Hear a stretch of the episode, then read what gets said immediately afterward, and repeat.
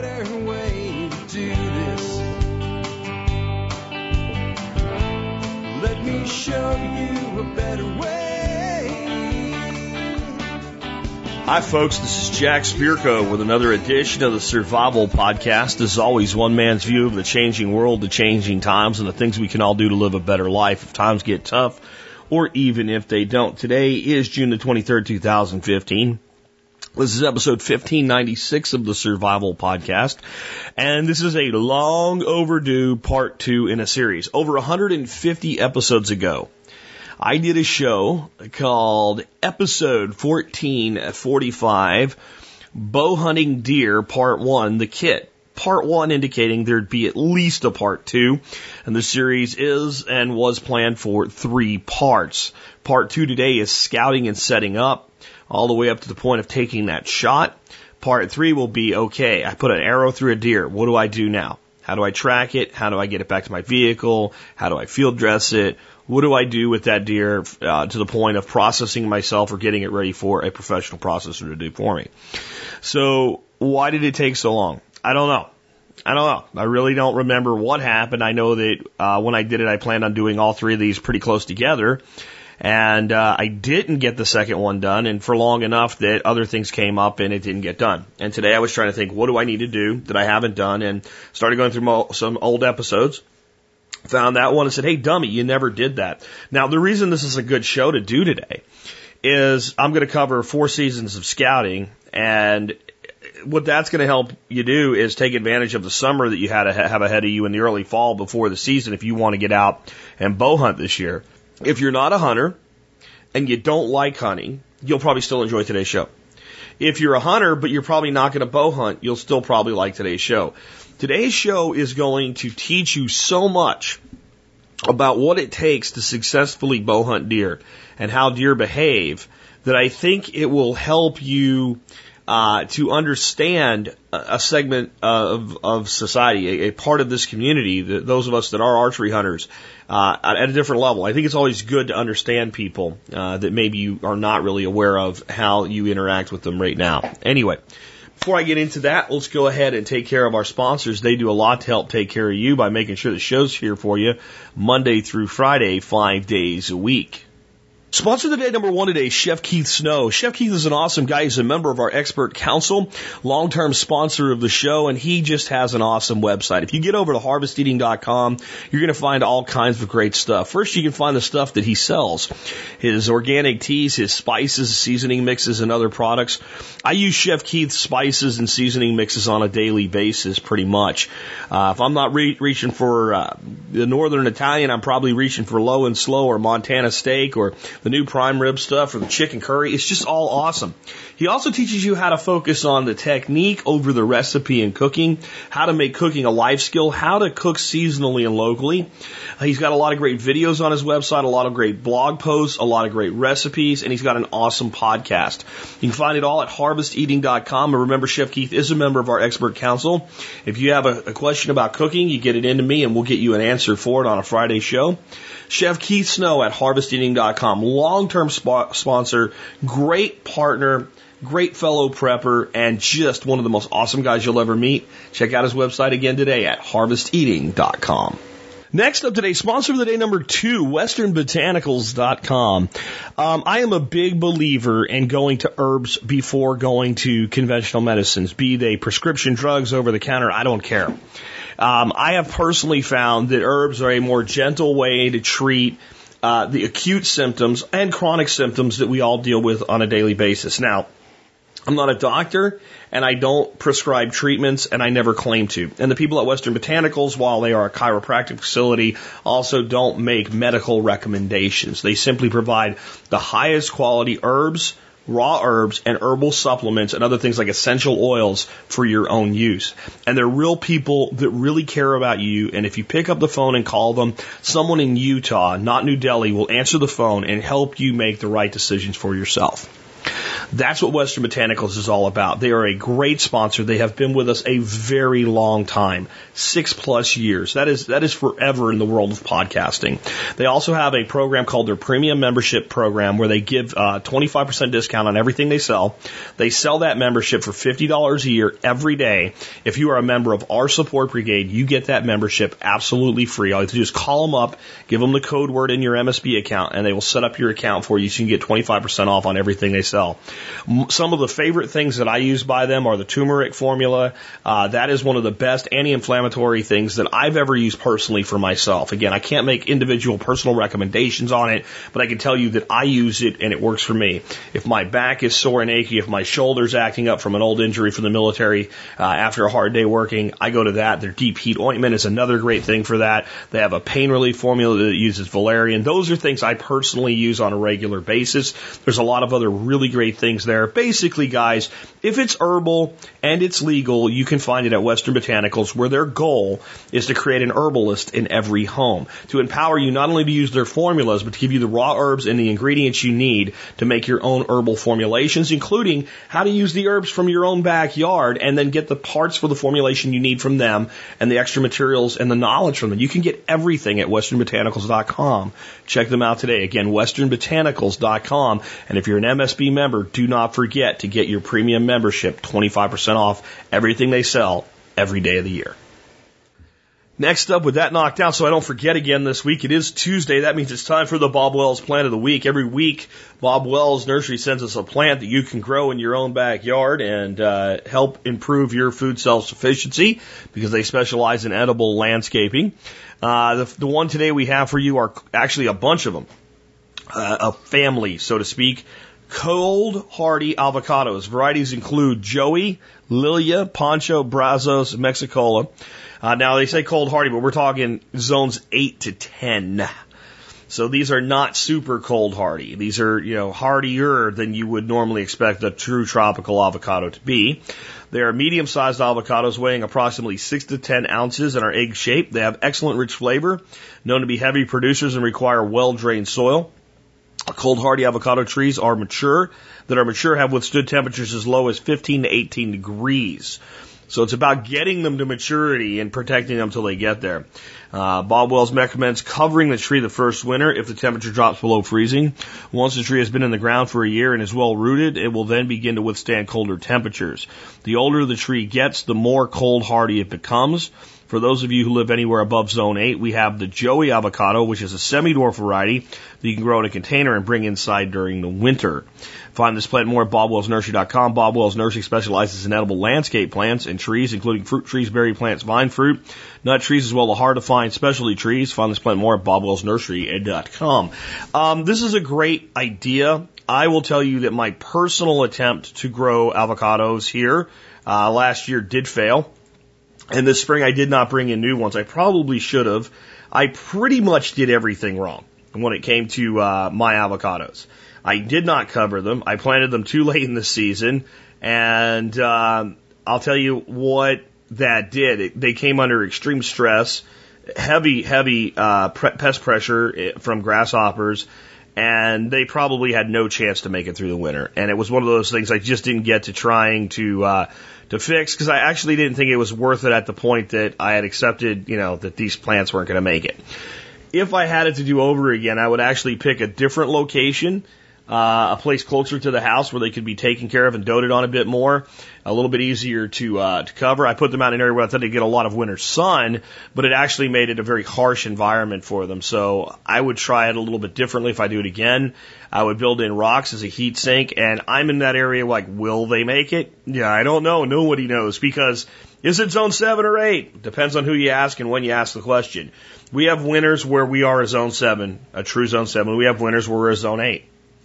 Um, we're, we have winters some years where we're a zone eight edging toward nine ish. We just don't get that cold. It all depends on what the season's like this time around.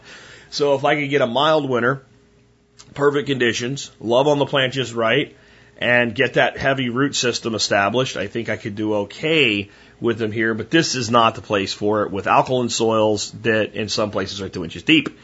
So anyway, um, you may have better luck than me with cold Harvey, cold hardy avocados.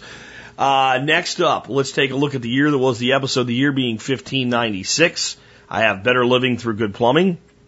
I have Necessity Has No Law, The Food Riots of Great Britain. And I have the second plague pandemic, a major outbreak in Spain. I'm going to read Necessity Has No Law, The Food Riots of Great Britain. Uh, but it is interesting just to note that the Black Death that went away is not gone and does come back for several more times. And in this particular uh, outbreak, killed a half a million people. It's it's not gone. Uh, this is a disease that we learned in prior episodes wiped out somewhere between half to three quarters of the world's population. And there is no doubt that there's potential for something similar, not from that particular disease because we know how to treat it now, but some other form of virulent disease to do that again. So just something to keep in mind with our preps. Uh, but necessity has no law. The food riots of Great Britain. This is the second year of bad weather and bad harvests in England. The local town councils have been calling for Christian charity, but the poor, but for the poor, it's not enough. The peasants say that necessity has no law.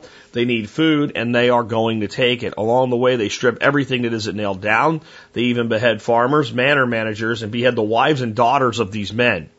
The food riots are bad, but the harvest yields what it can and no more. Queen Elizabeth I writes an open letter to the Lord Mayor of London saying there are too many Africans in London and suggests strongly the Lord Mayor deport them back to Africa. A Queen's suggestion is not exactly an order to a Lord Mayor, but it's close. And as I, if I had to say it, the wild weather due to little ice age, if they had believed burning carbon-based fuels would bring warmer weather, they would have done it. Global cooling is killing millions right now. My take by Alex Shrugged. During the Elizabethan era, free will charity was the preferred way to handle the problems of the poor, but it didn't work well since the government closed the monasteries. In modern times, we pass a law for the children that forces us to give charity, but we call it food stamps, or we pay for school food programs. There are some people who need these programs, but my sense is the majority do not. I don't see enough churches and synagogues stepping up to take the place of inefficient government programs. Instead, their membership votes for government to help the poor. There is no merit to me when I vote to force my neighbor to help the poor. Heaven's choir must be crying its eyes out and hell's army must be laughing its backside off. You know, my take by this is a little bit different. I, I, I've talked enough about government force and using it to steal other people's stuff to give it to somebody else and how wrong I think that is. I don't need to go any further. I think it's actually more important that we learn today the lesson of what happens when people don't have food. Let me read a little. Uh, a little bit of this again for you. Along the way, they strip everything that isn't nailed down. They even behead farmers, manor managers, and behead the wives and daughters of these men. So when the food's in short supply, they kill the people who have, but and produce the food. Communist Russia, the Soviet Union will experiment with that little fiasco a few hundred years later in the future. And we will get to that one, I'm sure, eventually in the history chronicles. But, but, these are normal people, normal people, who probably normally would have beheaded or killed anyone, but when faced with death from starvation, necessity has no law. This is why we prep. This is what will happen in food shortages. The, the reality is human beings have not changed since this time. We are not different people. We live in a different society with different rules and different thoughts. But take away a man's food to the point where he looks at his child and realizes if that child doesn't eat this week, they'll be dead next week, and necessity will have no law. This is why we need to build resiliency in our communities, because you can only do so much with stored MREs and number 10 cans. Anyway, with that, let's get into the main topic of today's show. And uh, again, it's about bow hunting. So again, it's been a long time since I did this uh, first episode. There is a link in today's show notes for you, episode 1445. Um, I'm going to assume most people listening to the show have heard that. It's not necessary, but there's so much I'm not going to talk about today. Like I'm not going to talk about what kind of bow to choose. I'm not going to talk about all the stuff that should be in your kit. I'm going to assume it's in your kit and talk about it maybe being used at different points and times through here. Uh, I'm not going to tell you the difference between a drag rope and a pull-up rope. Okay, I, I I can't do that. Last time I did the the first episode, I said it would be a shorter show than number, normal, and I think it went an hour and 45 minutes. Another thing I want to point out, because every time I do a show this complex, somebody shows up at the blog and goes, I can't believe you didn't say blah, blah, blah, blah, blah, blah. Okay. I moved to Pennsylvania the summer that I was 13 years old, and at the end of that summer, I turned 14. I got my first bow by mowing grass with my grandparents, my great uncle, etc. Uh, in the in the early summer of that year, I spent every single day practicing with my bow all the way up until archery season, and I killed my first deer with a bow when I was just barely 14 years old. I have been bow hunting one way or another since then. Uh, we are talking uh, well over 30 years at this point in total. There is no way that you could take something this complex and cram it all into an hour or two hours or 10 hours. This show is not to cover every stinking thing you do with scouting and setup. It's designed to cover the most important things and the things that people most often make mistakes with. It is, this is like baseball. You can read about baseball. You can learn all the rules about baseball. You can watch baseball games. You can study baseball games.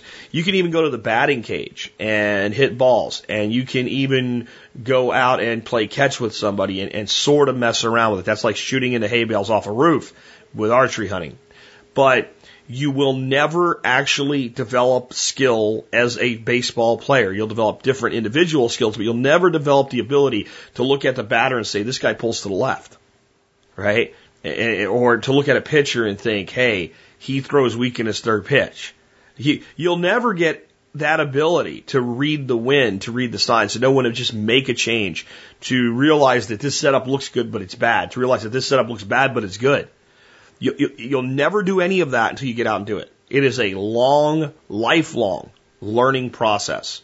So please understand that if, if you comment that I can't believe you didn't, blah, blah, I probably won't respond to you with that disclaimer right up front. All right. So let's start out with some reality checks about bow hunting. When, when I did the, the first episode, I started out with why bow hunting? And without giving a complete rehash, just the three big things I said, you have longer seasons, less hunting pressure, and there's nothing else like it. Let's, let's kind of, because today we're talking about the nuts and bolts of actually doing it, and finding a place and setting up and what have you. Let's let's caveat those with some of the reality checks. First one is it is best to hunt close to home. Unless you have uh, like a guided uh, hunting experience you're going on, or uh, let's say a farm or a ranch or something like that, where someone is going to have everything set up for you, and you're taking a trip to hunt, that's different. But if you are going it alone, either on property you own or public property of some sort or property you've obtained permission to hunt on, it is best to hunt close to home. Because you need to scout, you need to plan, you need to have things previously set up. It is, and, and all these things are true to a degree with rifle hunting, but they are far more true with bow hunting. The next thing is success rates are lower, period. You are less likely to kill a deer with a bow than a gun on some levels. Okay. All things being equal because there's less hunting pressure, longer seasons, etc. If you're good and you develop your skill, it can be far more consistent that you take a deer with a bow than a gun. But overall, everything else being equal, it is harder. There are more things that can go wrong. Um, there is just less. I mean, you can't just spot a deer 200 yards away with a with a pair of binoculars, lay down, take the 308 out, lay the crosshairs on the shoulders, bam, dead deer. Doesn't work like that with a bow. So you're going to have more chance to fail. It requires time to bow hunt, more time, again, especially if you're going it alone. And it requires patience and more patience. It is, it is probably the thing that I've done in my life that requires the most patience of anything that I've ever done. I don't know if I could do anything that required more patience than bow hunting. Um, people, and, and you, there's no like passing the time with bullshit. And we'll talk about this a little bit more as we get into this today. But, you know, you can sit in a box blind uh, with a, a setup where you're expecting deer to be 100 yards away with a rifle and read your Kindle. Okay? Um, or mute your phone and play video games or something like that. You can sit in there with a buddy and whisper to each other. It's amazing. It really is that uh, in the right setups, you can get away with that like they do on Outdoor Channel. Uh, all of that is off the table. It's off the table with bow hunting. If you wear a watch bow hunting, you might as well just put a whoopee light and a siren on your ass and stand up there in the tree with the light blinking and the siren going off because that tick, tick, tick, tick, right? That you think it's like imperceptible, you don't notice it. First time you get up there in that tree, you're going to be, if it's, if it's a battery powered tick, you'll be pulling the back off and yanking the battery out. And if it's a wind up watch, you might as well just take, you know, just leave and go somewhere else, go back to the car. It is a totally different thing to be a bow hunter than it is to be a rifle hunter.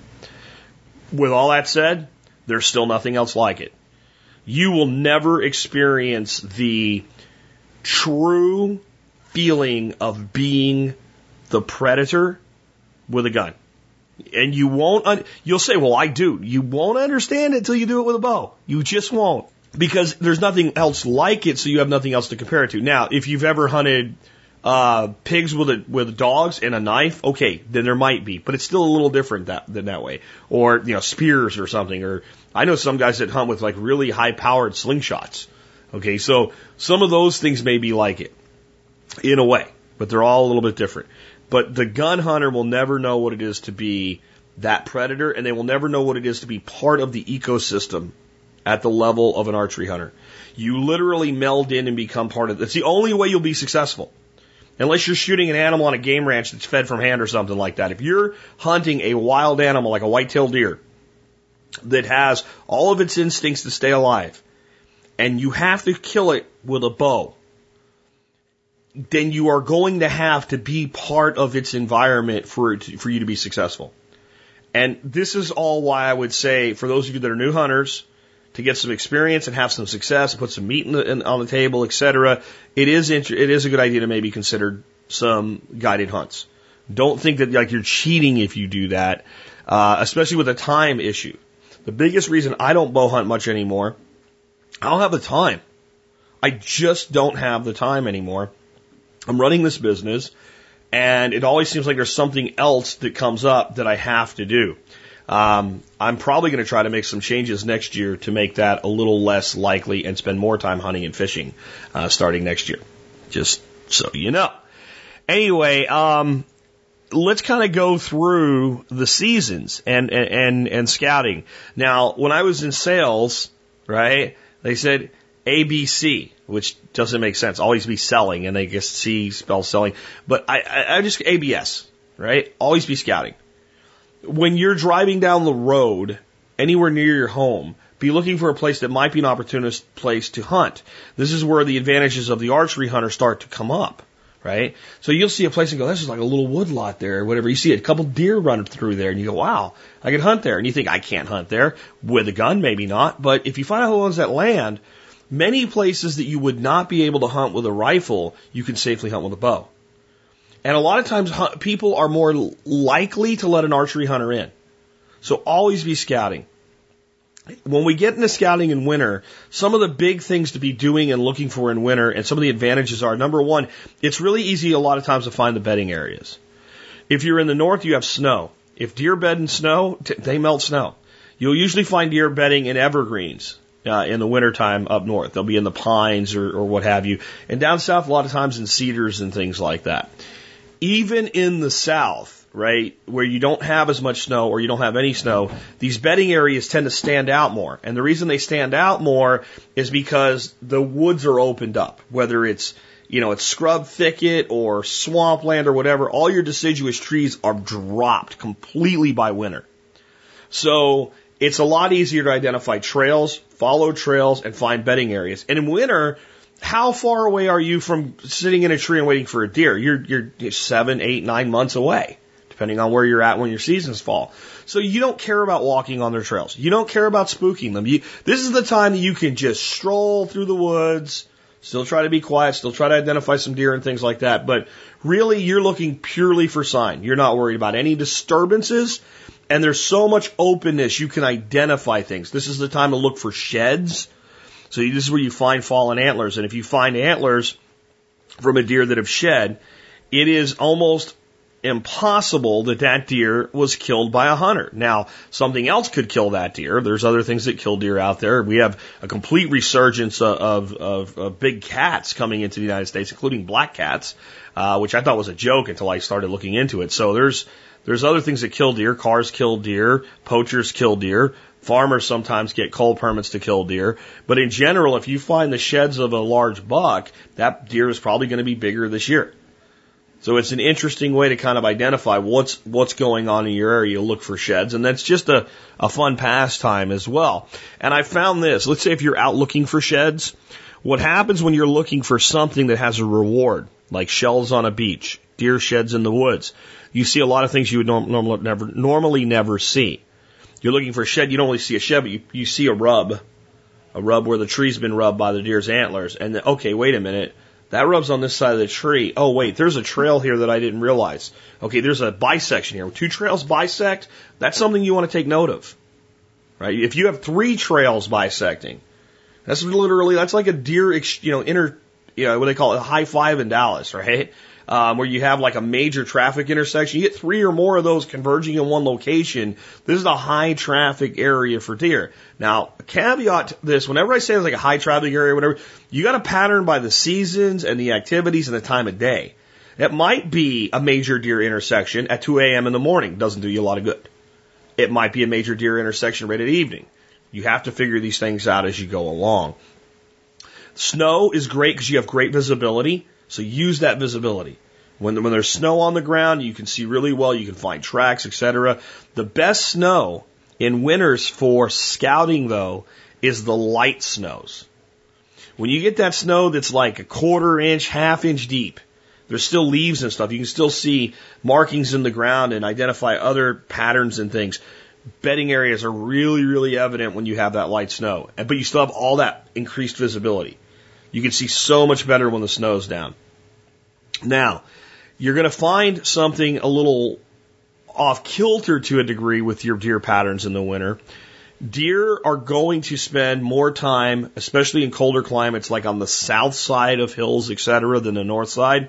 Their patterns are going to be different, but understand that a white-tailed deer's territory is relatively small. Uh, a, a, a white-tailed buck will generally have a, a, an area that they spend almost all their lives in of one and a half miles in diameter or smaller. So if you identify an animal in an area, it's probably going to stick to some part of that area, but their pattern may shift a little bit. That's okay because we, we, we are always ABSing, right? We're always, always be scouting. So we're going to be scouting throughout the year. We're just at this point identifying this is a deer area and that there's been a good survival rate especially as we get into late winter heading towards spring, if we see sign, if we see deer, if we see activity, the deer have survived the hunting season well in that area and they've survived the harshest part of the winter. And this is going to be a good area. This is one of the things we're looking for. And we can really find our scrapes and rubs right now really easily because everything's open. So you notice the rubs and the scrapes. They haven't really healed up yet. So it's easy to figure out where the scrapes and rubs are. Uh, scrapes are where a deer digs basically a, a spot out on the ground and pees in it. A buck does this, and a doe will come along when she's in estrus, when she's ready to rut, when she's ready to breed, and she'll pee in it and mark it and go off, and he'll track her down, and they will do the deed to make Bambies. Okay, so we're looking for that because if we find rubs and scrapes in a common area following certain patterns, it is likely that whether that buck that did it, he, he might be he might be uh, roasted at somebody's smoker right now. But if, if there was a buck there last year, this is a prime area for buck breeding activity next year. And as we're getting into deer season, usually we're pre-rut to just at the beginning of the rut. Most places, not all places, things change, and those deer are starting to move back into those areas to get ready for the rut in that bow season. So they're probably going to be back in there now Bucks many times will travel secondary runs, even though they have their scrapes and their rubs on the primary trail. They do this because they know the does are likely to use the primary trails and find their scrapes and rubs. But they also know that rival bucks and predators will be after them. So by using a secondary trail system, the buck is able to use the wind to his advantage. And if there's been a hot doe on his scrapes, he'll know it. He can smell about a hundred times better than a dog. He doesn't need to go to his scrape to know if, if there's been a rival buck or a danger or a doe in his scrapes. He, he can, he can kind of circumnavigate that, use the wind to his advantage on that secondary trail. He can identify whether it's worth coming in and refreshing his scrapes, whether he needs to, to find a trail of a doe and track her down, or whether there's a rival. And he can check out what's going on and try to figure out who that rival is. Is the rival a lot bigger than him, equally matched, or some scrawny little little yearling he can run off? So these are intelligent animals, and this is the pattern they work. So we're looking when we find these scrapes and rubs to also identify the secondary trails that we'll talk about a little bit later. Um, and that's really a, a, spring thing where you start to really determine some of that because the bucks already start using those secondary trails. And I'll tell you why when we get to spring. Um, you're also looking for funnels. A funnel is one of the most valuable things you'll find, especially in woodland settings and in tree line settings along fields. Deer, when they feel any pressure, want to stay in the cover. But there's certain patterns they need to move through, certain ridges they need to cross, certain areas they need to get to for bedding, for feeding, for breeding, etc. And when you find an area where your woods funnel down to a tight section and funnel back up to a larger section, and you know deer need to move through there, with the short ranges of bow hunting, this gives you an advantage to be where they'll be. Because a lot of times you find trails, you find secondary trails, you do everything right, you set up in the tree and you watch deer walk past you at 60 yards in the woods and you ain't shooting them with a bow. You're going to lay down 20 with a gun and you didn't get a single clear shot with a bow. The, the, the smaller the confines of a funnel, the more careful you have to be with your setup because they know this too. They're really on alert there but it gives you the opportunity to set up better ambush points. So we're really looking in winter for scrapes, rubs, funnels, etc. We move into spring. This is where it gets really easy to identify secondary trails. Bucks are heavy on their secondary trails in the rut and in the pre-rut when they start their scraping. They are also heavy on their secondary trails in the spring because they're beginning the growth of their new antlers and they feel vulnerable. They feel weakest. Imagine that you uh, are a concealed carry holder and you carry a gun on you everywhere you go and you have for 20 years of your life. And now you have to walk through a really bad, shitty neighborhood, okay? And right before you do that, somebody comes up to you and takes your gun away from you. And they put something on your shirt that makes you stand out. They make you wear a pink shirt, you know, with yellow polka dots or something like that. Uh, whatever would, would get you into that mind frame. Like, I really feel uncomfortable when a buck that just a few months ago had this great big set of pointed armor on his head now has these two little stubs coming up with a couple of Y's on them. And if they get hit, they hurt. This is how he feels. So this is where bucks start to kind of hang out together. They get into bachelor herds. They they they they don't want to really be around the does as much. They don't want to be seen, and they're feeling vulnerable. So they start. So you start getting a lot of activity on the secondary trails. So it makes and, and everything hasn't grown in as much yet. So you can start identifying. You'll find trails like you'll find like this is a deer highway, and then you'll find a trail that almost parallels it perfect.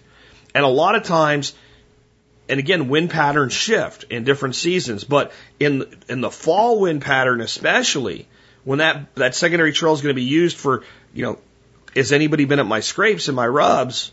It's going to be downwind of there so that, that that deer can scent what's going on in that main trail and stay down. And the way a lot of these work, uh, you'll have them on the side of a mountain or, or a hill or up near a ridge that these primary trails are, and down a little bit or up a little bit, depending on the terrain and how things work, there'll be these secondary, less traveled trails. But you get a lot of, again, a lot of uh, uh, movement on them in the spring and into early summer as the deer are, are uh, the bucks again are feeling a little bit vulnerable. You also get does a lot of times moving fawns through some of these secondary trails when they're still very, very young.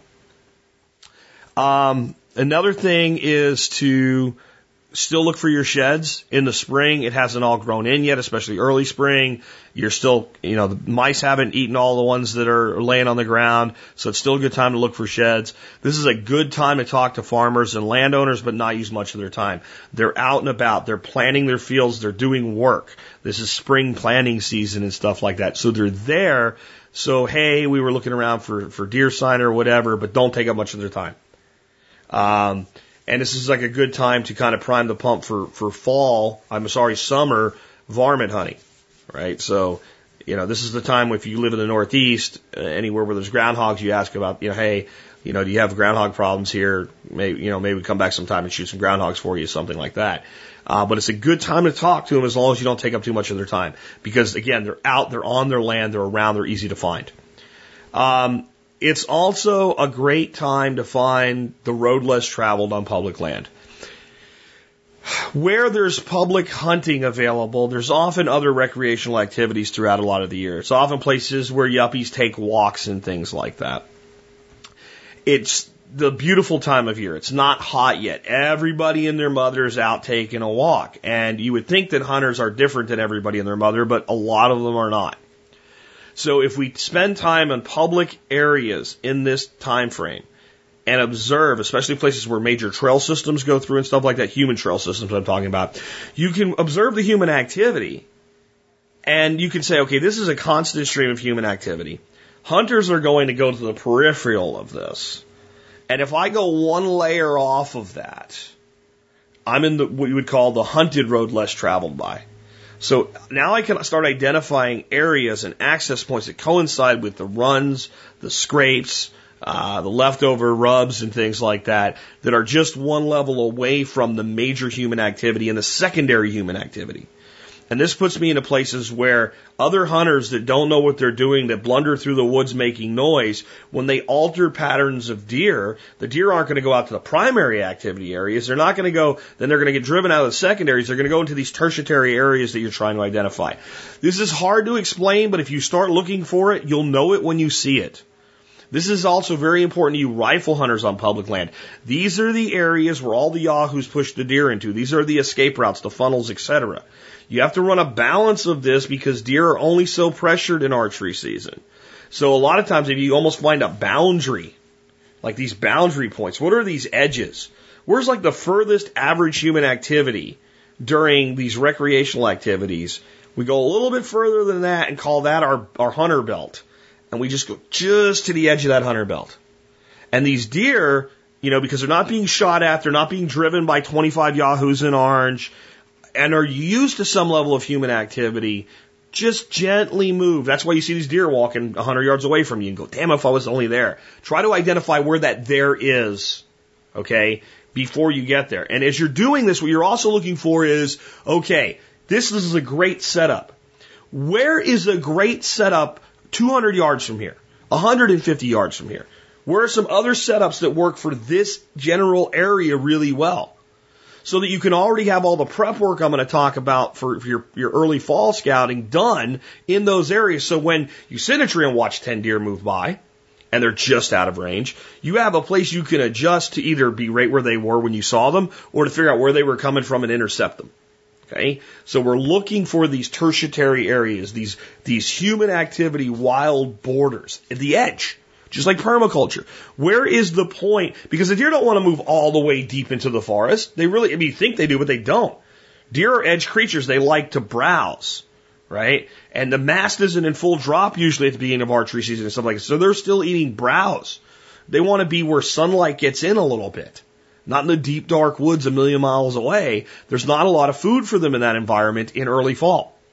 Okay. And, and they're again they're just not being pressured enough to go without yet. Because this is a gent you know archery hunting is a gentle pressure versus gun hunting which is a heavy pressure on deer. All right. Summer. When we get into summer we need to accept something. Deer move less. They don't want to be out. It's hot. Imagine if i put a fur coat on you and it was 98 degrees out i said go run around and play in the woods today.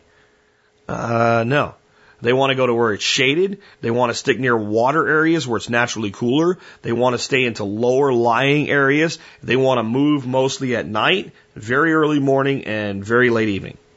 What this does though is it starts putting them into refuge areas and we're still not really worried about upsetting the deer that we're going to hunt four months from now. So if we start moving into areas and start jumping deer out of areas, okay, there's a deer that took off. I really didn't get a good look at it, but if it's the middle of summer and I'm out fishing or something like that and I'm ABSing, I'm always being scouting and I, I push deer out of an area, if I go into that area, assuming it's not too thickly grown in with nettles and crap like that, um, I can probably find bedding areas really, really easily. And those bedding areas will still be the bedding areas they use later in the season. Because it's, it's like, it's like fishing if the fish came back to where they were always to, to hang out. So in summer, when the, when the rivers and creeks are low, all the fish go into holes. And that's how you figure out where the holes are. You can't tell where the holes are when the river's, you know, two feet high. But when the river's two feet down from normal, you can find the holes. Think of it like that. Since the deer are holing up, you can find the holes. And since they're spending more time there, they're leaving more sign there. So that's another thing to be doing in summer. Summer's also a great time to scout fields and edges at a distance. This is where you break out the binoculars, right? So summer is a great time because what deer will do in summer, since there's almost no mast left, they've pretty much cleared out the forest. Is they get hungry in the evenings, especially, they'll work forest edges. That doesn't mean that that deer is going to be there four months from now, and that's a good ambush plan. It may or may not be. You have to pattern the animal and the totality of the situation. But in this summertime, the deer starts to get the rumbling belly. I need to eat. I'm acting almost completely like a ruminant this time of year. I need grass. I need greenery. They're going to work those edges and they're going to start working them toward the end of the day when it's a little bit cooler, just like you would want to do. So this is a great time to find the open spots on the edges to scout for deer, mainly to start identifying population numbers and finding target animals. Like that's a buck I want to go after. Oh boy, I need meat this year and I have a high deer limit state. There are a lot of does in this area. There's those, there's going to be bucks, but there's, there's, there's some meat filling to be done here. A lot of these things can be identified with that. Um, wind patterns, when you get into what I call EOS, end of summer. So there's summer's three months, right? And it's actually more than that in the south. Um, but as you get toward the end of summer, you're getting toward you're getting toward breaking out the 12 gauge You go dove hunting, right? You're into the beginning of September. It's still hot out, but something happens about that time of year. Whatever the fall wind dominant pattern is, you kind of shift to it. So this is where you've started to figure out where you want to hunt. You've started to identify some ambush locations, and now you can start taking some reliable wind tracking information. Wind is usually this way. Wind is usually that way. You always have to check your wind every single time you set up. This is why it's a good idea to have two setups for the same shot, right? One on both sides of a run, if you can especially those that use the advantage of a climbing stand, which has advantages and disadvantages. But the advantage is if I have two trees ready to go for a climbing stand and I come in and the wind has shifted today and it's blowing a totally different direction, I can move my setup to coincide with the wind. Uh, you will never 100% get your scent undetectable to a deer. But if you have the wind at your neck and a deer's in front of you, he's going to smell you and he's going to freak out and he's going to run away and you're probably not going to put an arrow in him. So this is where we can start to get some dope chart information on the wind. It can change, it can shift, but it's starting to move into its fall pattern. So we can start to really think about fine tuning our setups based on that wind information. Deer patterns will also be well established at this point until the peak of the rut comes if you are looking at September and your first day of deer season is around October 1, that 30 day period, if the deer are behaving a certain way, they're not going to be 100% the same. Deer change day to day, but the general overall flow of the pattern if they're bedding over here and traveling in, in, in the eat, you know, late afternoon out to this field to feed and then feeding all night and then going over to this area for some water before bedtime in the morning and then they're traveling this route back to kind of a place to hole up for the middle of the day. That pattern is not going to, you know, be the deer will walk on this path every single day. That's not what I'm saying. I'm saying the overall flow. If you draw a flow chart, deer are mostly in this area bedding here at this X. Some of their primary feeding areas are A, B, and C. They're getting water at D, E, and F.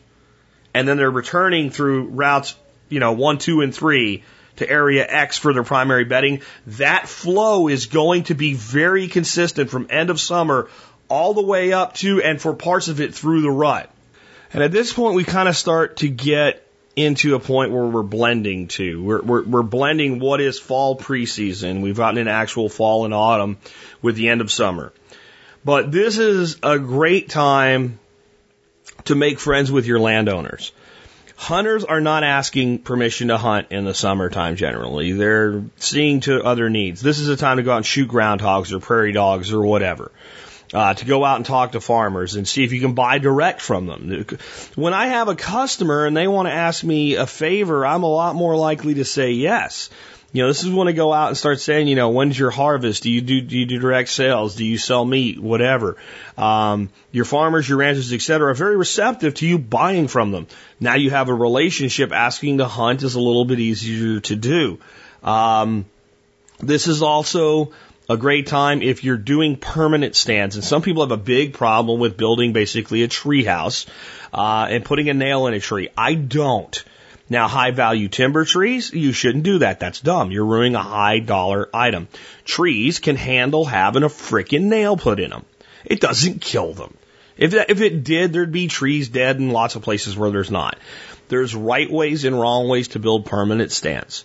You should only do this on land that you own or absolutely have permission of the landowner and they understand exactly what you're going to do before you do it. There is some real advantages to permanent tree structures. Deer begin to just say that's just part of the thing. So if you have existing stands, this is the time to do repair. If you're putting in new stands, this is the time to put them in. Because we're still far enough away from hunting that it's not a new, weird, spooky, scary thing. Okay, um, I want to talk a little bit about stand setup now, though. Especially when you're picking out a place for a stand in the, the summer and there may be a lot less leaf on the tree by fall when you're hunting. If you go to today's episode, which is 1596, and you look, there'll be a picture that I pulled off Google Images. It's a bow hunter. It may have been done this way to make a cool photograph, but it is a perfect example of what not to do. The, the guy's up in a tree, silhouetted by sky. There's nothing really behind him. You can see his bow, you can see the shape of his body, you can see the shape of his head. There are two primary things that deer key in on to identify threats. One is the silhouette, well, movement is what they detect mostly, but one is silhouette and two is eye contact. Never make eye contact. We'll talk about that more in a bit. But your, your shape, right? When you see a person standing even 200 yards away on a hilltop with the sky behind them, your mind immediately goes human. That's a human. That's a human shape. If that person, if you can't really identify color and shape at the distance, is curled up in a ball, like like sitting on the ground, like they're in a cannonball position on the ground, you might see a lump. But is it a rock? I don't know. But if it moves and the head comes up and an arm comes out, human. You don't need the full human silhouette. The head, the neck, the shoulders, the arms, certain pieces of the silhouette are enough. Pattern recognition, human. Deer are better at this than you. Deer are better at this than you. So if you're sitting, we call this being a lollipop on the stick. The worst place to set a tree stand to do this to yourself is the top of a ridge. If you set a tree stand on the top of a ridge, you are going to be a lollipop on a stick. Coming down off a ridge line enough to hunt the side of the hill so that when an animal that would be anywhere near in range looks at you, the hill is behind you. So I'm looking up into the tree, but I'm actually seeing through the trees into the ground behind me using the uh, elevation to my advantage. Much better for this. This is really important if you're going to build a permanent stand. Okay? Because you're going to be, you're going to be like stuck with it now. So that's why I brought it up at this point. Do not be a lollipop on a stick. You need to, when you think about setting up a stand, imagine all the leaves off the trees. Now, in archery season, a lot of times early season, you have plenty of leaf cover. Mid season, you got all these different colors of leaves, but there's still plenty of leaf cover. Toward the end of the season, they drop. So it, the leaf of the tree that would silhouette the winter rifle hunter may not do it to you. But you need to know the timing of the leaf drop in your area to know can I depend on that backdrop of, of alder over there, for instance, or oak being there to prevent my silhouette. But stay off the ridges with a tree stand. Uh, a little note too on tree stands. I'm talking a lot about tree stands today because if you're using a tree stand, all this stuff's important. If you're not using a tree stand, you're hunting from a ground blind or something, you don't need to know it, but you might need to know it if you end up in a tree stand. Whereas there's not a lot to say about setting your blinds up any differently than anything else I'm going to tell you. You're still going to do all the other things I'm talking about for ambush, but you're not going to be so much worried about silhouette unless you set your blind on a ridge. You want something behind you. It's more important than something in front of you. If you put stuff in front of you but nothing behind you, your movement's still really, really detectable. Think about trying to spot a squirrel in a tree. You're moving around a tree, you're trying to, where's that squirrel hiding? What are you trying to do, even if you don't realize it? Your mind is like a computer and it will immediately tell you, I need to get where light comes through the tree. If I can get light through the tree and that sucker twitches his tail, I got him. I know where he is. That's how deer are looking for. They're looking for any place that movement will be highlighted. And anytime there's light behind it, an empty space behind it, or drastically different pattern, color, light levels, texture behind you, your movement sticks out. It's like screaming, hey deer, I'm over here, run away. Don't do it. And sometimes you're stuck with certain decisions, so try to minimize it. Moving into fall preseason, this is when we're a, a month away. This is where we want to start selecting our ambush sites. We want to determine this is where deer patterns are. This is a secondary trail. This is where the bucks are moving right now. This is a primary trail. This is where I want to set up. There's a secondary trail here and a primary trail here. The pattern of movement is east to west and the wind will put it at a, this is a bad place to hunt in the, in the morning, but this is a good place to hunt in the afternoon. Because the deer are moving with with the wind at this particular time and I can actually get in this one tree and I can see my secondary trail and my primary trail and I'm 20 yards or less from both of them because they can have a convergence point. Bang on. I want a setup for that. If I find a place where I've got a secondary and a primary trail and they're running pretty much parallel and they kind of curve and meander and whatever and there's a pinch point where now instead of a funnel of trees I have a funnel of movement and they're they're 40 yards or less apart, and there's a good tree or a good stand place or a good blind place in between those two paths, I want to know the wind and I want to know when the deer movement is right to put the wind to my advantage. But if I can set between those two, I've got gold. And that convergence point, that's a checkpoint. It's like a way station for the buck. He's got his primary runs and his uh, his primary rubs and, and scrapes there. He wants to come in and check. He's going to follow that secondary run. Hmm. I smell, I smell a rival. I smell a hot doe.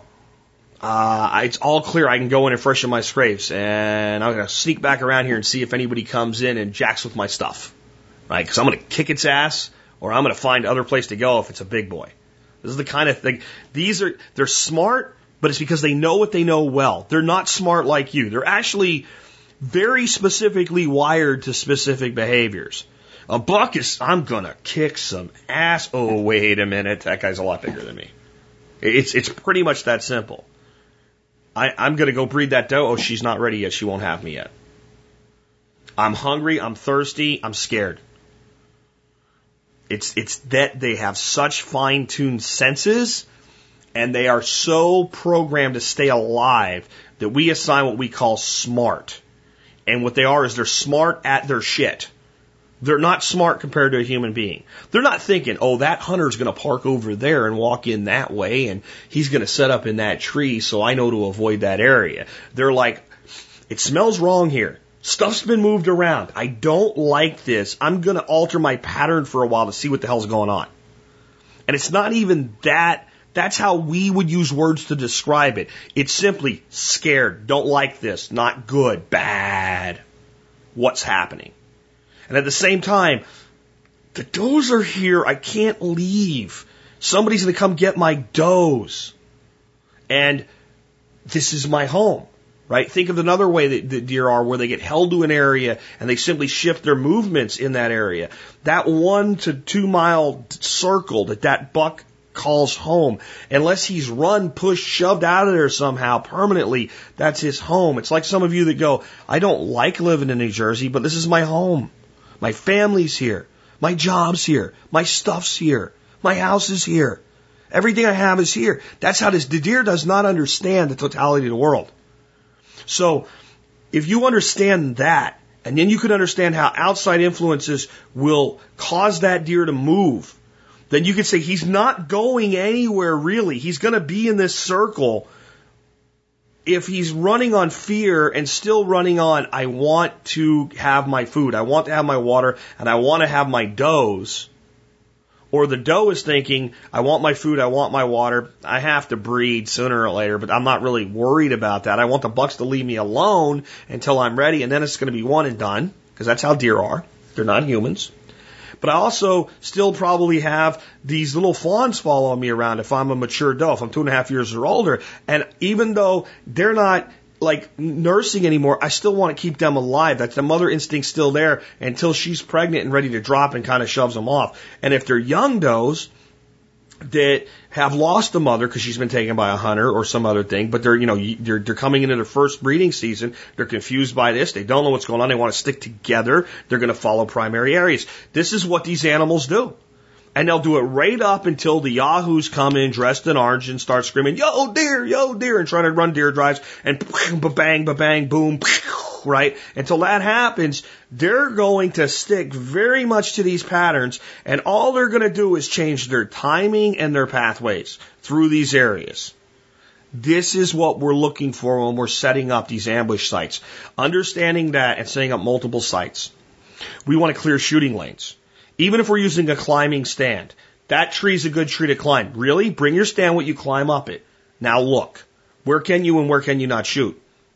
People will often say, I'm going to set my stand up. People have never hunted before. And they want to shoot straight in front of the tree. So the stand, let's say, is pointing due north off the tree and you're going to shoot north. Not happening. Tree stands are generally pretty small climbing stands. You got to carry them around. You're standing on the stand. You go to draw back. Where's your, you know, if you're right handed, where's your elbow headed? Right into the tree. Where you can shoot well is going to be from a little bit to your left and a little bit to your right with the tree directly behind you, all the way back to almost directly behind you on both sides. You're going to have a narrow funnel directly in front of you and behind you where you cannot shoot. So we don't need to clear anything there. And we don't need to pick a setup point based on needing to shoot into those areas. Now we need to decide where are my best shooting lanes based on the patterns, the, the runs, the pathways, etc. What's in my way? One little twig and an arrow's gone and it's either missed or it's, it's crippled an animal. This is where we're bringing some of the equipment I talked about, you know, saws and lopper saws and hand saws, and we're going to set that area up. I'm going to have a shooting lane here, here, here, here, and here. And I'm going to, I'm going to, if I'm smart, I'm going to actually draw a sketch in my book. I'm going to have a little journal and I'm going to call this site A, and I'm going to have all my setup spots.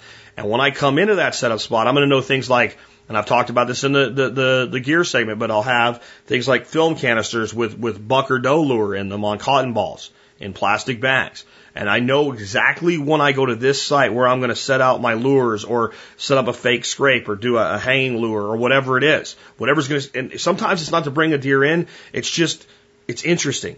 You know, doe and rut buck lure is my favorite lure to use, even when it's not the rut.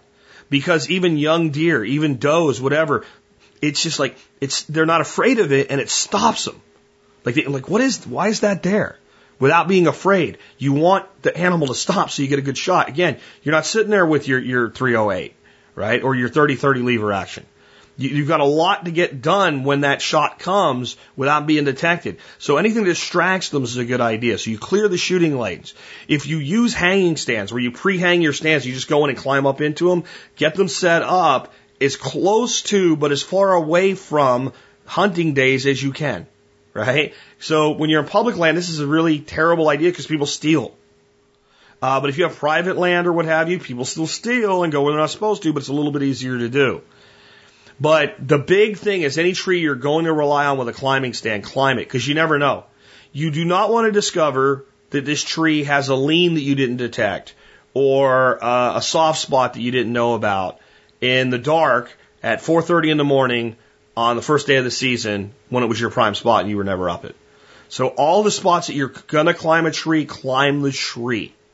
Climb the tree, set the stand, identify any danger while it's light out, while you're not in a hurry, while you don't give a shit about making noise and you're not trying to be quiet, what have you. Make sure it works and note in your book exactly what the placement of the stand is, including things like when you climb with a tree stand, I'm going to I'm to describe a single part tree stand. If you use a two part tree stand, it's a slightly different because you're using the top of the stand as your as your basically like a chin up bar. But a climbing stand that's a one part stand, just something you stand on with no seat. You hug the tree and you you point your toes down and you pull your legs up and then you set the stand.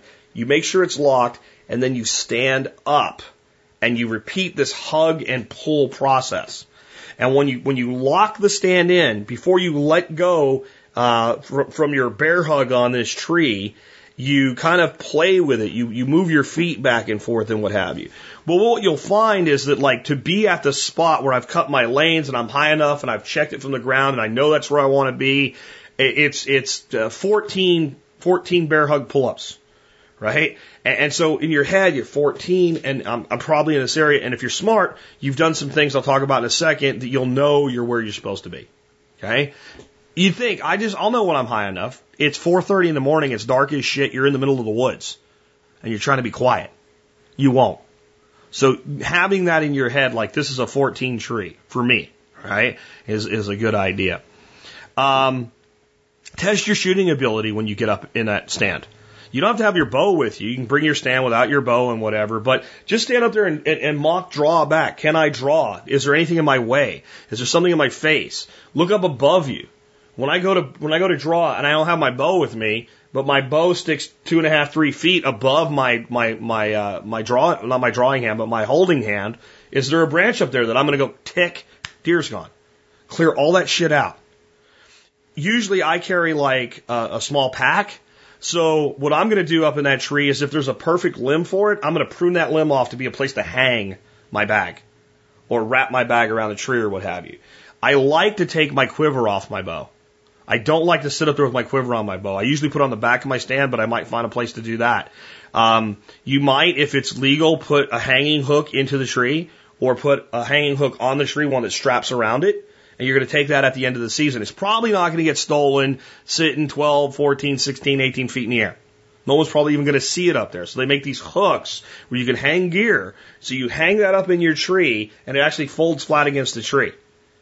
Now, most bow hunters are pretty ethical. If they notice an area has been set up by another hunter, they're going to go look for another area. They don't want to walk in on you and they don't want you walking in on them.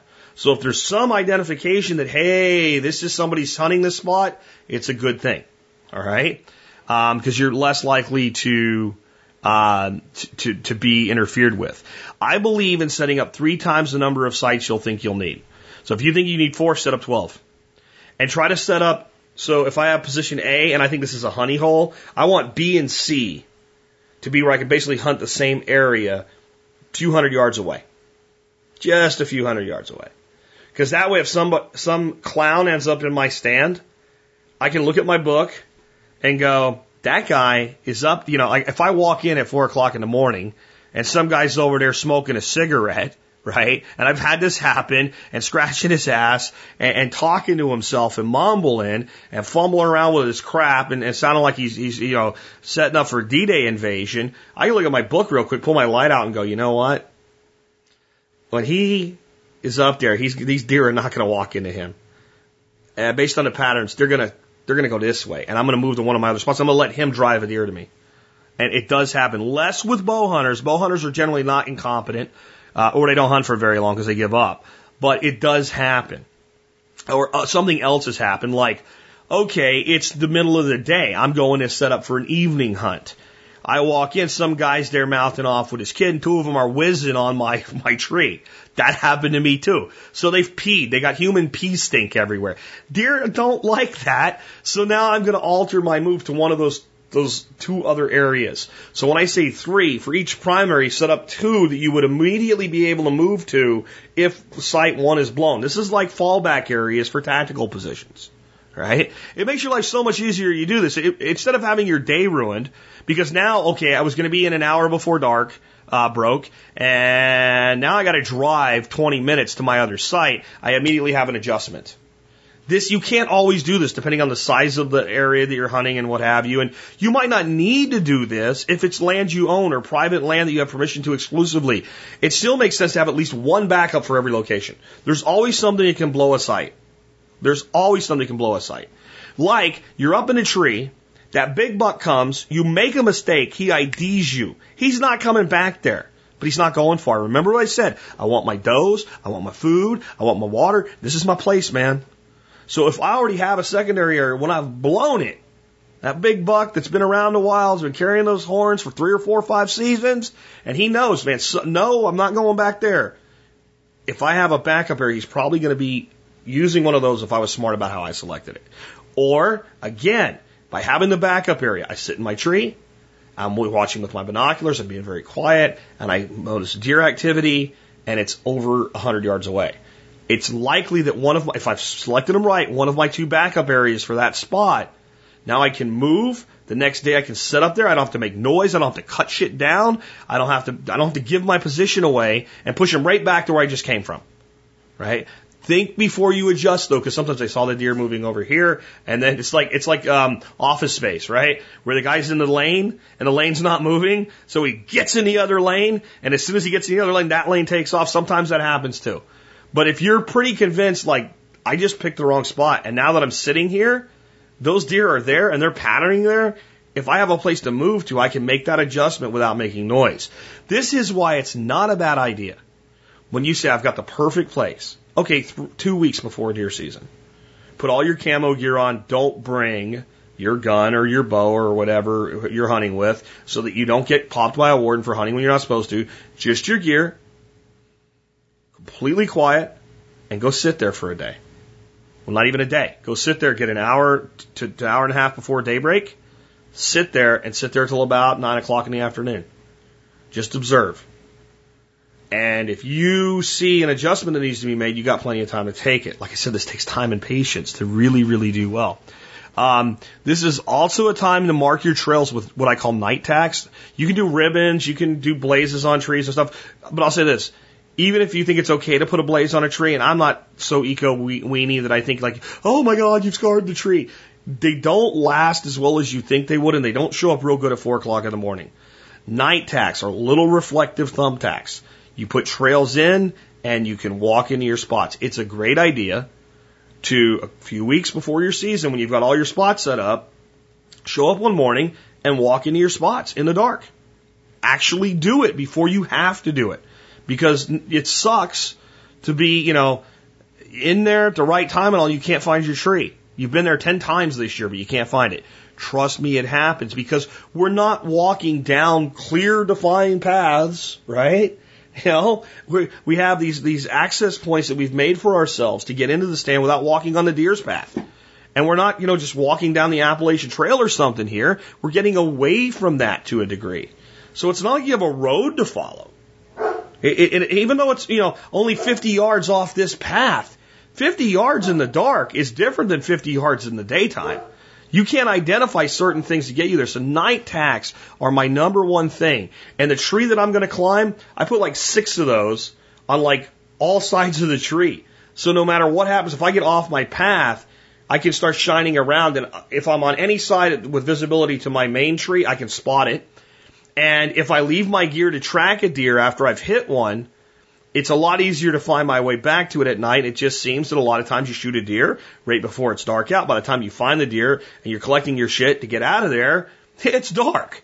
So this helps with a lot of things. If I'm tracking a deer and it's gotten dark and I need to find my way back, if I've got that tree lit up with night tacks, and other hunters are likely to identify that tree as being used by a hunter. And again, bow hunters in general, not all, there's assholes in all walks of life, but in general seem to be a little bit more informed people. And generally, if they spot an area someone else is hunting, they try to avoid it. This is your fall preseason. This is when you want to set up your game cameras. Uh, again, beware of thieves. People steal. But this is a great time to set up your game cameras and start checking your game cameras and where where are deer because this is the biggest thing I've learned from game cameras. It's not so much there's a great big buck here I'm going to shoot. What I've learned is there is deer sign everywhere in this place at 2 a.m. This camera hasn't picked up a deer with nobody near it in daylight hours for two weeks. I'm not hunting here. But what I have identified with that camera is where's that animal coming from? And that allows me to adjust to a different location and say, they're here. Remember, I want my does, I want my food, I want my water. This is my home. Okay? So he can't be that far away. This is where he is at 2 a.m. Okay? Where is this animal at 6:30 p.m.? Or where is this family at 8:30 a.m.? Or where is this animal at 7 a.m. at the crack of dawn? And that camera says, "Don't hunt here, stupid. They only come here. They only come here in the dark." You can't hunt them in the dark, so this is a bad spot. That's like the number one thing I've learned from game cameras to actually practically use. Um, or there are deer here all the time at like four o'clock in the afternoon. This makes this makes no sense. I don't know why, but I know that. Now that I know that, I can adjust because normally, you know, three o'clock, something like that, four o'clock after work, get off a little bit early to hunt for a couple days this week or whatever. That's the time to walk through the woods and set up your stand. Oh, Not if there's deer there. So to me, the biggest thing a camera tells you is when when it's happening so that you know that it's happening so you can adjust accordingly.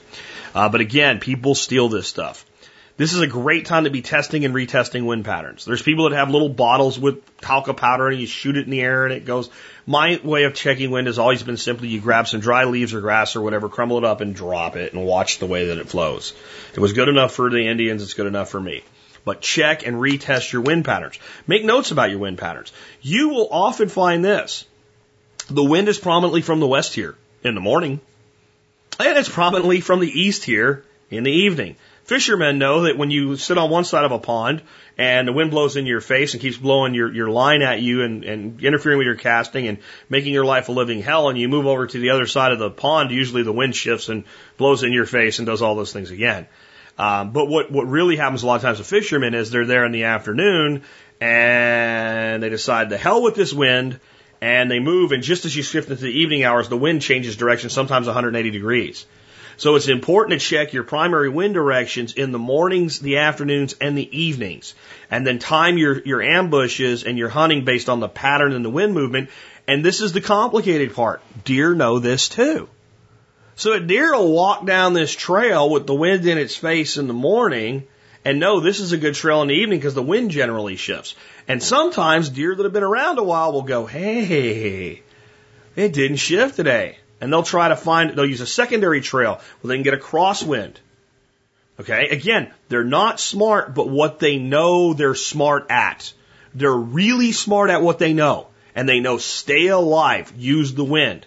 So a lot of times you can't necessarily set up so that the wind will be directly in your face and the wind will be, and the deer will be coming directly at you. But what you can do is use crosswind currents and things like that so that yes, the deer might eventually sense you, but since it's coming from this direction, your shot exists before it can wind you. And all of this has to be adjusted on the fly, but test and retest your wind patterns. Scout early in the AM and late in the PM in this time of year. And this is really the good time of year to break out the spotlight and, and, and go out and, and just after dark, identify deer. Identify the deer you want to target, quantities of deer, doe, doe herds, buck herds, etc. With lights if legal. I don't know specifically any state or area where it is illegal to spotlight deer. Um, period. Now, there's times of year for some states where it's illegal. And like in Pennsylvania, where I grew up hunting, if you have a kid's toy bow and arrow in your trunk and you get stopped by a police officer or a game warden spotlighting deer, they will do you up for hunting with a spotlight. No weapons. This means you guys that are concealed carry holders, in most states, they would say that your gun represented a hunting tool.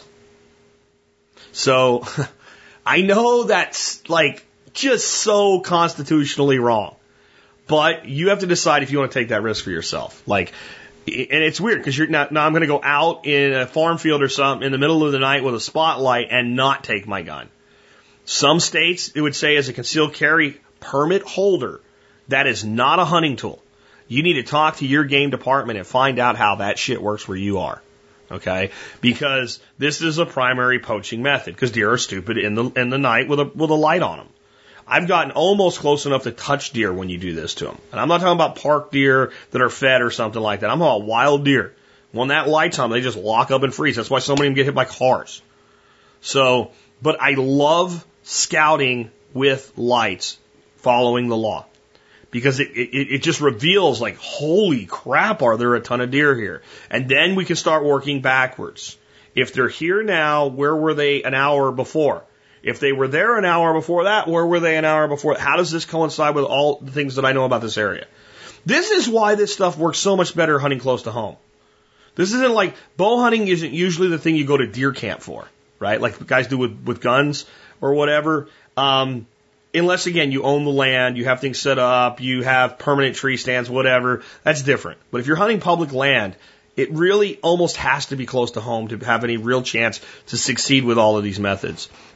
This is also a good time to start setting up what we call mock scrapes, as long as it's not too terribly early. If you start putting scrapes out like a month and a half before the rut, bucks are like, something ain't right. Remember, they're not smart, but what they know, they know well. Like, that's not right. But if you start doing it like a couple, three weeks before the rut, they think, well, some dumbass, you know, year and a half old spike buck is doing this. Again, probably not with that rationale, but something's going on. And they start saying to themselves, I don't want a rival buck here. And if it's a bigger buck, he's thinking, I'm going to kick some ass. If it's a smaller buck, he's thinking, maybe I can kick some ass. And this is what bucks are always thinking when they find another buck's uh, scrapes. If he's, even if he can kick my ass, if he's out tending a doe and another doe comes along, he can only tend one doe at a time. It's not like an elk with a big harem, right? He's only go, he's going to go out and follow that one doe they're going to do their breeding thing. It's going to take a day out of his time. I might be able to sneak one while he's away, even if I'm a little scrawny guy and he's a big guy. So when bucks find other bucks with scrapes, they want to know what's going on because it's either I need to kick somebody's ass or I might get to steal some on the side. Okay? So these are really, really effective techniques if you can get the timing right. If you can get like a week to two weeks before the, the, the bucks really start keying up, a lot of times this is later in your bow season and you put in mock scrapes. This is when deer will come in to check those scrapes. This is when you might want to make some noise. You might rattle or something. One time on a hunt, what happened is we had a mock scrape. We had deer hitting the scrapes. And I set up in a tree and, and my uncle came in and like smashed a couple branches with his feet after I was completely set and totally quiet and ran away and it took like five minutes, and this buck came in like with stiff shouldered and his ass hairs sticking up and like fuming, angry, pissed off. Like, I am going to kick somebody's ass like that. Looking around and tearing the scrapes up and all. I ended up not shooting that buck because he was a really small three point, and, and I'm talking northeastern three point where you have like a spike on one side and a little wide on the other, and I decided to, to hold out for a better deer, but I saw it work. So again, you can get so many techniques that I can't go to, but that's kind of your fall preseason into actively hunting. So I want to talk a little bit now about the setup. So we've we've done all this stuff. We've got our tree ready. How do we set up? I want to get to my not not my parking spot, okay? Not the donut shop. I want to get to my tree 1 hour minimum before light before you can see anything. And I, in the afternoon, if peak movement is around 5.30, I want to be there by 3.30. I want two hours early. Now, we have lives, we have jobs, we have careers, we have family. This is the ideal. This is your minimum ideals. If you can't do it, I'd rather get there a little bit late and still hunt the evening than not. But if I have the choice, I want to be two hours early in the afternoon, one hour early in the morning. It's one of the best things in the world with bow hunting, by the way. To, to, to get into a tree, kind of the crickets and everything quiet down because you've made some sound no matter how quiet you try to be. But as soon as you sit and stop moving, everything goes back to peace. Nobody knows you're there. And you listen to the forest wake up in a way that you cannot do from the back porch of your cabin. You're immersed in it. Permaculture, we learn the forest is the teacher, and I'm telling you, if you do this, you will you will learn things that you cannot learn any other way. I feel so strongly about this. I would tell you if you've listened to this this show for information purposes only, and you don't really care about ever shooting a deer any time in your life, determine a place that you'd like to see the forest wake up, where maybe you could see a deer, or whatever is present in the area that you live in. Set up a place to sit quietly. If you don't wear full camouflage, wear clothing that makes you not stand out so much. Head net is, and, and, and gloves are a great idea. Set up a, a, a stool in an area where your back is not exposed and go experience this, whether you do it as a bow hunter or not. Not in a tent, not on a lakeshore with somebody camping 50 feet away from you, not on the back of a, I mean, those are all great experiences, don't get me wrong, but in the, the, the, the, the deeper part of the woods, be part of it and let it come alive around you. You'll even feel, I don't care where you are, a tiny tinge of primal fear. That's the prey predator instinct that lives in all of us. Bow hunting will just ramp it up. And I'm telling you, it's worth it just to experience it. The same way that you might decide I'm going to jump out of an airplane for the experience and have it for the rest of my life, you might choose to go bow hunting just for this. But if not, you can still have most of the experience by being there. You might even find it to be one of the most pleasant things and most meditative things you can do in your life. And you will find that, you know what? When I'm just getting totally stressed the hell out, when I've just had enough, I don't have to wait for a season to do this. You might find somewhere near your home a quiet place to experience this and just get up really early one morning and go out and listen to the forest come alive. If you're not hunting, you know, you can have a cup of coffee or whatever, but keep it locked up in the thermos until it's really lit up and then sit there and enjoy that coffee because if you can smell something, a deer can smell it a lot further away. Even if you're not hunting, just to see animals come in. I mean, just to give you a little bit on some of this stuff here, I've been sitting in trees and had chickadees, little chickadee birds, land on my arrow and stare at me and go, what the hell is that? I've had them land on twigs above my head, hang upside down from their ass and look me in the eye and go, oh shit, and take off. And it took, like, they make that eye contact and then they go. I've had squirrels run up the tree I'm in, stop, look at me and go, huh, whatever, and keep going. You know, I've seen grouse drunk on fermented fox grapes in the fall drumming. Boom, boom, boom, boom, boom, boom, boom, boom, boom, boom, boom, boom, boom, boom, boom, boom. That's mating behavior. They're so drunk they think it's spring. You know, I've seen so many things by doing this. You see it in the evening too, but the morning's special. So consider that as a side note. Um, ignore, ignore everything. I'm sorry, I, I skipped ahead because I've got so much to cover today. Um, try not to walk. Um, I'm sorry again. Um, set up as fast and quiet as possible and practice this. Okay. So I think again, like I said, you should go to your tree or go to your stand and get completely set up. And if you have any kind of game regulations, whatever, everything but the bow then with, with, with uh, you know, when there's no season going on so that you can set up and you know anything that's going to get in your way because you want to be as quick and quiet as possible and shut up. Okay. What, what, what I actually have is STFU in the notes, right? Shut the f up when you when you get into your routine. Um, don't don't touch anything that you don't have to. Try not to walk on deer trails. Take a known path and follow your markers.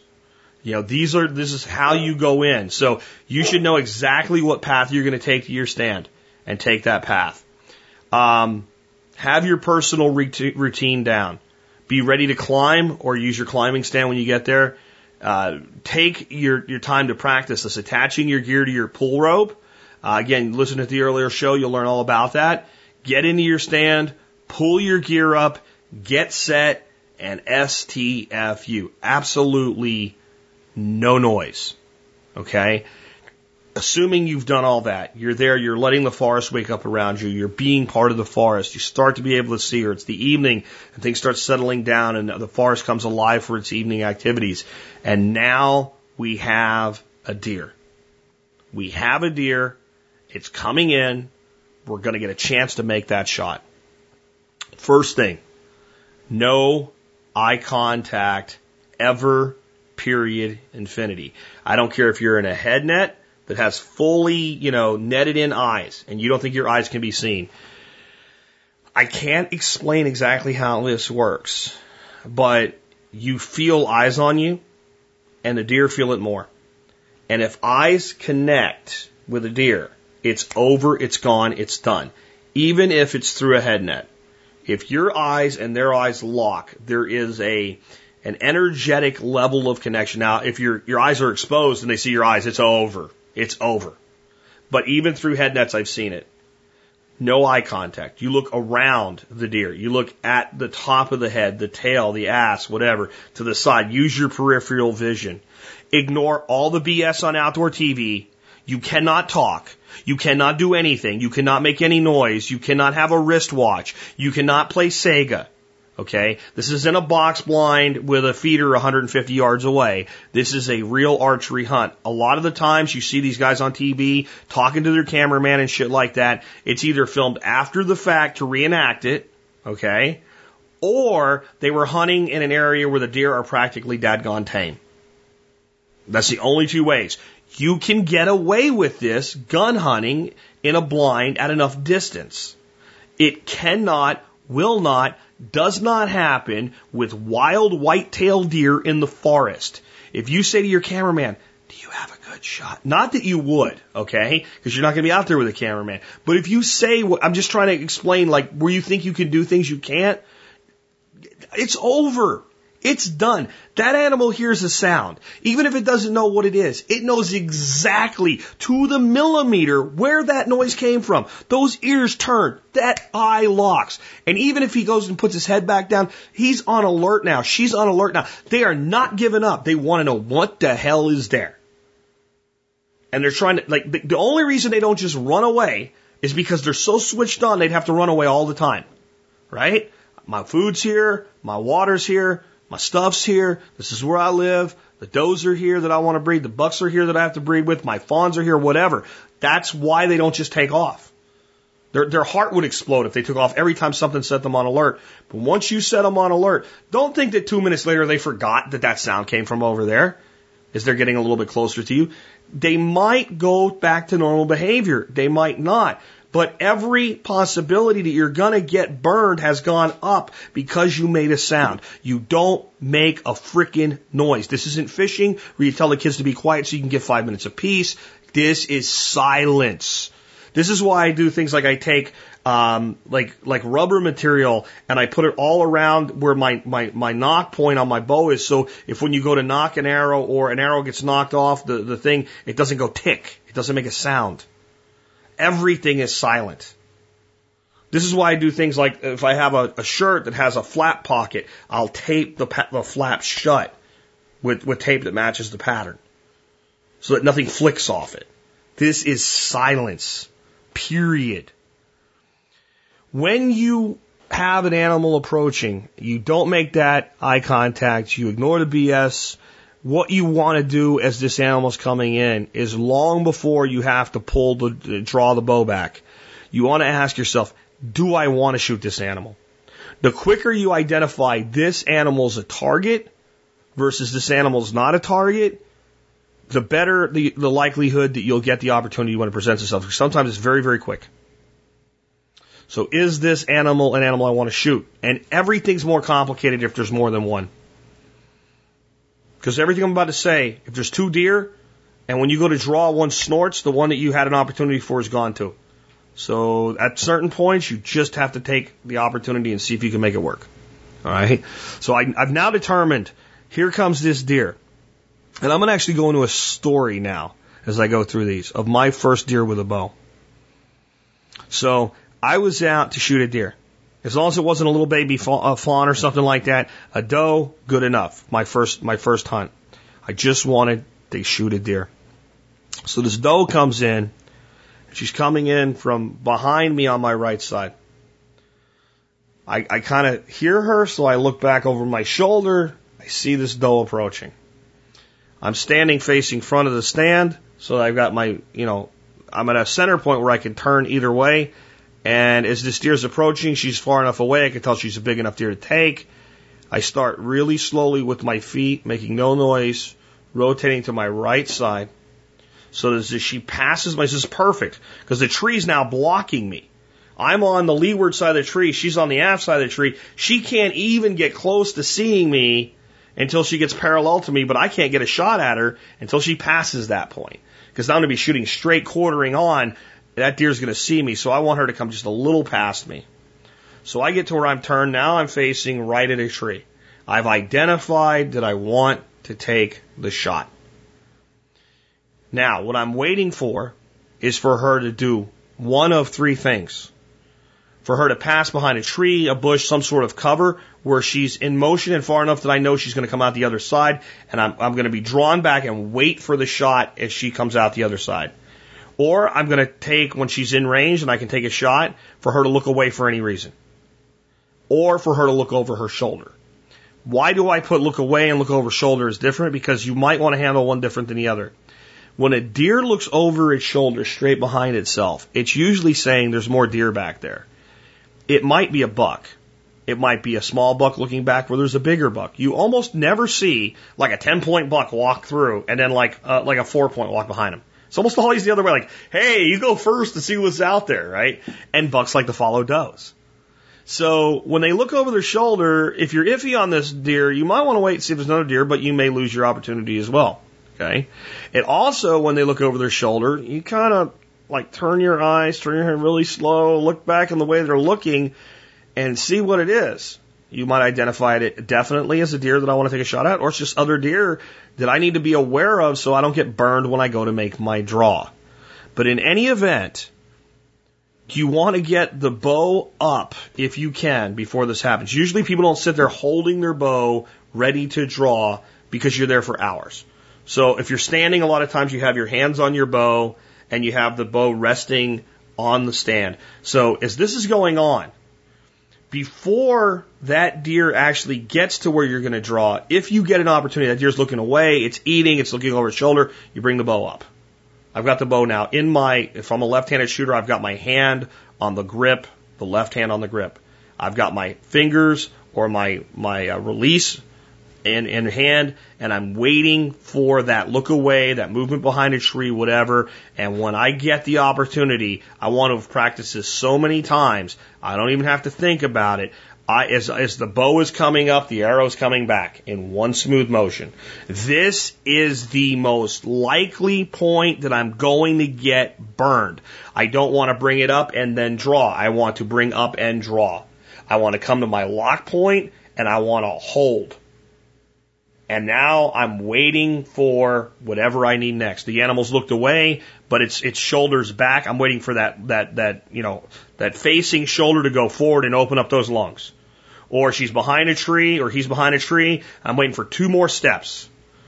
You get burned here different ways. You get caught, it's one thing, but all of a sudden this deer decides that's been moving through the woods, nice, and it gets behind this bush, and I want to take, I want to have a party here for a while. And it just sits back there. It's not alert. It's looking around. It's eating. It's pooping, whatever. And it just won't come out. And you're sitting there and your muscles are fatiguing. This is why compound bows are awesome. You're holding 50% of the weight or less. When that animal comes out, when you get that shot, that's when you release the arrow. So in my case, here's how this happens. The doe comes from behind me. I turn slowly as I'm turning, and she's messing around and meandering and eating, and there's a couple other uh, does with her. Uh, I get turned. I get the bow in hand. I've got it up. She gets dead in line with me, and she knows something's wrong. She feels it. She looks around me. She looks over me. I am now not even looking at this deer. If she runs, I'm not going to take a running shot with a bow. If she moves, I'm going to hear her. I can barely see her back from the bottom of my eyes. I'm looking over her. We are not going to make eye contact. She starts moving on. The deer that are behind her are still far enough back that I've got the tree concealing me. I glance over my right shoulder just enough to verify that nobody's really on point. She goes behind a bush. Bow comes up. Wait. And she decides to hang out for a while. Just stops and looks around and looks back at the other deer. And I'm now at full draw. I'm more likely to be silhouetted, but I'm in a good position. One second, two second, three. Probably about four or five seconds of, of just hanging out. Feels like a minute to you. And then she takes a step out. I've now got almost a shot, but the, the, the facing leg is back, the shoulder blade's back. Don't really want to hit that shoulder blade if you don't have to. The left foot goes forward, head turns, looks right at like right at my area, but not me. Now, heart, boom, boom, boom, boom, boom, boom, boom, boom, boom. Oh my God, listen to that. How come she can't hear that? I can hear my own heart. Surely she can hear it. Now, boom, boom, boom, boom in your ears. Now your muscles are fatigued. Now I've been at full draw for a while. This is why when we practice, it makes practice some time to draw the bow, count to 10 real slowly in your head, looking away from the target, move your eyes back to the target, make the shot. Train your muscles to deal with this. Boom, boom, boom, boom, boom. Uh, she's not looking at me. She's just looking around. Head goes down. Arrow, arrow goes away. And you can see the bright color of the fletching just bury itself and go straight through this deer and she just takes off. And when she takes off, you watch that animal until you lose sight and you immediately pick a spot. So this deer runs at about 40 yards. She's in enough thick cover that I can't see where she is anymore. There's a pine tree with a bunch of like woodpecker peckings on it, and I mark that spot in my mind. And I listen and I hear, tune into part three to find out what I heard. Yep. We are going to now go and have part three on we've released the arrow. We have to track the deer. We have to find the deer. We have to deal with getting the deer back to a vehicle or what have you. We have to do all of this. And how do we do it? And often we're doing it pretty far from our vehicle as it's getting dark or it's all the way dark which will be the case when we return for part three. I will not make you wait 150 episodes. I will do this episode, part three, next week for you. I can't do it this week. I've got two interviews lined up. I've got some other stuff going on, but next week, we'll come back with part three of this. And again, if you listen to this and you're not a hunter and you don't plan on deer hunting, I hope you consider at least experiencing pieces of this. Take a camera with you if you want to. Being part of the forest at this level is something that will teach you about yourself. And it's certainly something that makes you more likely to be able to survive. Because you want to talk about situational awareness. This entire show was about situational awareness at a level most people never experience. I will be honest with you. You can experience a lot of it, but until life is on the line, until I do this right, and I take this animal's life or I do it wrong and I fail, or if I fail miserably, I injure this animal in a way that is, to, to me as a hunter, I feel disgraced if it happens. Then you will never be quite at that level of adrenaline. You'll never hear boom, boom, boom, boom, boom, boom in your ear. You'll never hear like your pulse inside your ear. But it's still worth doing. With that, this has been Jack Spirko with another edition of the Survival Podcast, helping you figure out how to live that better life if times get tough, or even if they don't.